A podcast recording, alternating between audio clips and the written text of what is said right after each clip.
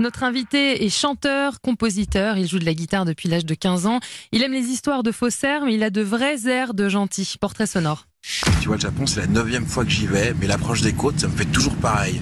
Une espèce de sentiment comme ça de d'absolu, je ne sais pas dans quoi je vais me jeter. C'est un, c'est un nouveau départ peut-être? Je, je, je ne sais pas. À la faveur de l'automne cette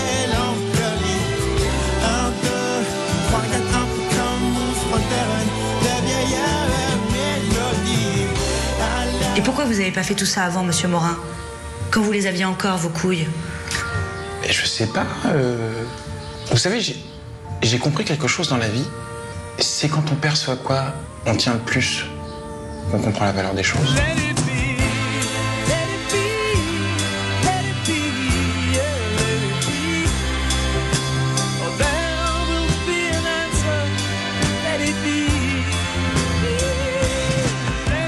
Vous êtes le plus grand trésor de, de Cuba. Est-ce que vous pourriez nous, nous présenter un peu votre instrument Cet instrument s'appelle le tresse. C'est un instrument authentiquement cubain. Et l'Afrique est très présente dans son langage.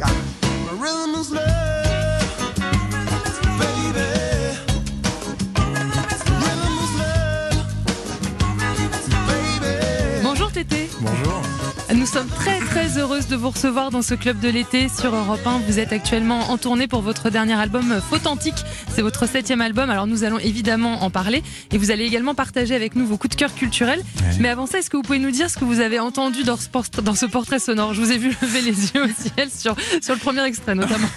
Bah, très beau portrait sonore. Euh, Bah, en fait, euh, euh, euh, je salue le travail euh, bah, que vous avez fait en amont parce que c'est plein de photographies. Ah, on va fouiller, on va euh, fouiller. bah ouais, de moments, de différents de ma vie. Il y a eu euh, un journal de bord vidéo euh, fait au Japon euh, où j'ai la, la- la chance voilà d'aller d'aller de nombreuses fois il y a eu il y a eu un court métrage dans lequel j'ai joué le bureau des couilles perdues réalisé par Camille Naoum qui est une jeune réalisatrice Je vous le de- recommande, c'est un court métrage de qui a 15 beaucoup de minutes et talent. très savoureux. Ouais. On aura l'occasion bah, de- de- d'en reparler. Bah, C'était assez prémonitoire de sa part, un court métrage qui adresse euh, les rapports entre hommes et femmes. Mm. Voilà, il y a eu un petit peu de TTODD, euh, road movie musical où on est allé à Cuba interviewer des musiciens. Enfin, Kezia Jones, voilà, plein de plein de d'extraits de choses qui m'ont ouvert des portes en fait. Kezia Jones, il vous a ouvert quelle porte? Il m'a ouvert la porte, alors ça va faire un peu pompeux, mais qui mène à moi dans le sens où j'ai découvert à l'âge de 17 ans. Et j'ai été très impressionné par sa liberté, euh, ce mélange de mélancolie, de rythme, d'élégance, de, de, et ça a été un petit peu la main, la petite tape sur l'épaule qu'on attend quand on a 17 ans et, et, et, et quelqu'un arrive dans votre vie comme ça et vous dit, vas-y, incarne-toi, tu as le droit. Ah, c'est bien d'avoir d'avoir Kezia Jones comme mentor. C'est plutôt, une belle référence. Et euh, il y a It Be des Beatles. Alors Ouais. j'ai- lu que vous disiez que c'était un peu votre chanson fétiche, qu'il y avait un truc de yoga là-dedans. Qu'est-ce qu'il y a de, de yoga dans, dans, dans It Be Ah, oui, C'est un truc. euh, Eh ben, en fait, c'est deux choses. C'est que, c'est que, euh, les Beatles, c'est, pied pain musical de mon enfance. C'est le groupe favori de ma mère, donc elle nous mettait ça. euh, Et c'est vrai que moi, ça, me- ça, ça me rappellera toujours. Voilà, c'est, dimanche cet après-midi en Haute-Marne, puisque c'est, puisque c'est la, c'est la, thématique. Et puis le côté yoga, c'est que Let It Be, c'est ainsi soit-il. Et cette capacité qu'on peut avoir ne- à, à, à- à un certain renoncement. Parce qu'on peut être tout le temps vent debout contre, contre les choses, les éléments, les choses qui vous arrivent. plutôt. Et une certaine acceptation exactement de soi, de l'autre, de, de et ça c'est vrai qu'il y a une grande une grande sérénité là-dedans, je trouve. Ouais, c'est une forme de lâcher prise quoi. On n'a pas, on peut pas, on peut pas tout contrôler. Il faut, faut savoir lâcher un petit peu. Et puis évidemment, on a entendu euh, l'une des chansons qui vous a fait connaître, même si elle est issue de votre euh, deuxième album sorti en 2003, à la faveur de l'automne. Ouais. C'est euh, j'ai l'impression de continuer à l'entendre et de la redécouvrir alors qu'elle elle commence à, avoir un certain âge cette chanson. Bah, Elle vous accompagne toujours? Bah, cette chanson est en passe d'être majeure en fait. Ouais, c'est ça. hein. Et- une grande et- fille. Ouais, c'est une grande fille. Et c'est vrai que bah, c'est au sens propre comme au sens figuré, dans le sens où, dans le sens où euh, euh, assez tôt j'ai eu la chance qu'elle m'échappe.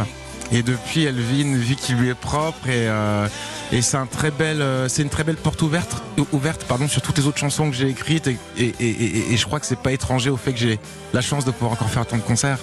Et vous évoquez le Japon rapidement. Alors dans l'extrait que qu'on a passé, c'était en 2015, c'était déjà votre neuvième voyage là-bas. Euh, là-bas, les gens vous connaissent les paroles de Tété, chantent. Vous avez fait de, pas mal de tournées euh, déjà au Japon. Et Et ben, pourquoi cette fascination pour ce pays en particulier? Ah, et, et, ben c'est les heureux accidents de la vie. En fait, je dirais que la faveur de l'automne m'a ouvert les portes de ce pays en 2004. Et ensuite, c'était une rencontre humaine avec Massa et Miki qui m'ont fait venir au Japon peut-être dix fois, un truc comme ça. Et j'ai la chance d'être accompagné euh, bah, par un public là-bas, ça me touche toujours beaucoup. Les gens comprennent pas forcément les paroles. Des fois, ils chantent en phonétique. Ils chantent en yaourt. Voilà. Euh, mais sans me... C'est la meilleure des langues internationales en mais même temps. Mais c'est vrai que le, moi, ce qui me fascine avec la musique, on parlait des Beatles tout à l'heure. Alors, je me compare évidemment pas à eux, mais c'est vrai qu'enfant, j'étais très touché par les chansons et j'ai mis euh, 15 ans avant de comprendre de quoi parlaient les, les, les, les, les chansons. Pendant, pendant des années, j'ai chanté genre en étant persuadé que c'était les vrais, euh, les vraies paroles. Ça touche l'âme, en fait. Paroles, et ça touche l'âme. et c'est vrai qu'une chanson. L'universel en nous, quoi. Mais c'est ça. Une chanson qui est chantée dans une langue que vous ne comprenez pas, on saisit toujours l'émotion, l'énergie. Mm. Quand on est mélancolique, on le comprend. Quand on est entre entre chien et loup, on le comprend. Quand on est heureux, on le comprend. Et ça, c'est vrai que c'est quelque chose de formidable avec la musique. Oui, puis alors il y avait Tété et Dédé aussi, vous l'avez évoqué avec André Manoukian. Euh, ça vous dirait de, refaire une émission musicale? Là, vous partiez euh, un petit peu partout. On entendait, c'était à Cuba, euh, voir les musiciens qui nous racontent un peu leur histoire et de leur musique et comment ils faisaient. On sent que c'est votre truc. Ça, en fait, je vous verrais bien refaire une émission comme celle-ci. Ah bah c'est vrai que si, si l'occasion se présente, ce sera avec grand plaisir parce que c'est c'est un cadeau, le voyage, euh, aller à la rencontre de l'autre, grandir à son contact et puis ne pas tout garder pour soi, faire office de passeur. Et ça, c'est vrai que c'est quelque chose, moi, que j'ai toujours, euh, que j'ai toujours beaucoup aimé. Alors, vous avez, vous parlez, je précise pour les auditeurs qui nous écoutent et qui sont pas sur europe1.fr, vous avez votre, votre guitare dans les bras, voilà, elle, elle, ne vous quitte pas. Avant de poursuivre notre discussion, Tété, je vous propose d'écouter un titre de votre dernier album. C'est un cauchemar pour certains, c'est un rêve pour d'autres, mais pas sûr qu'on en soit capable. Week-end sans Wi-Fi sur Europe 1.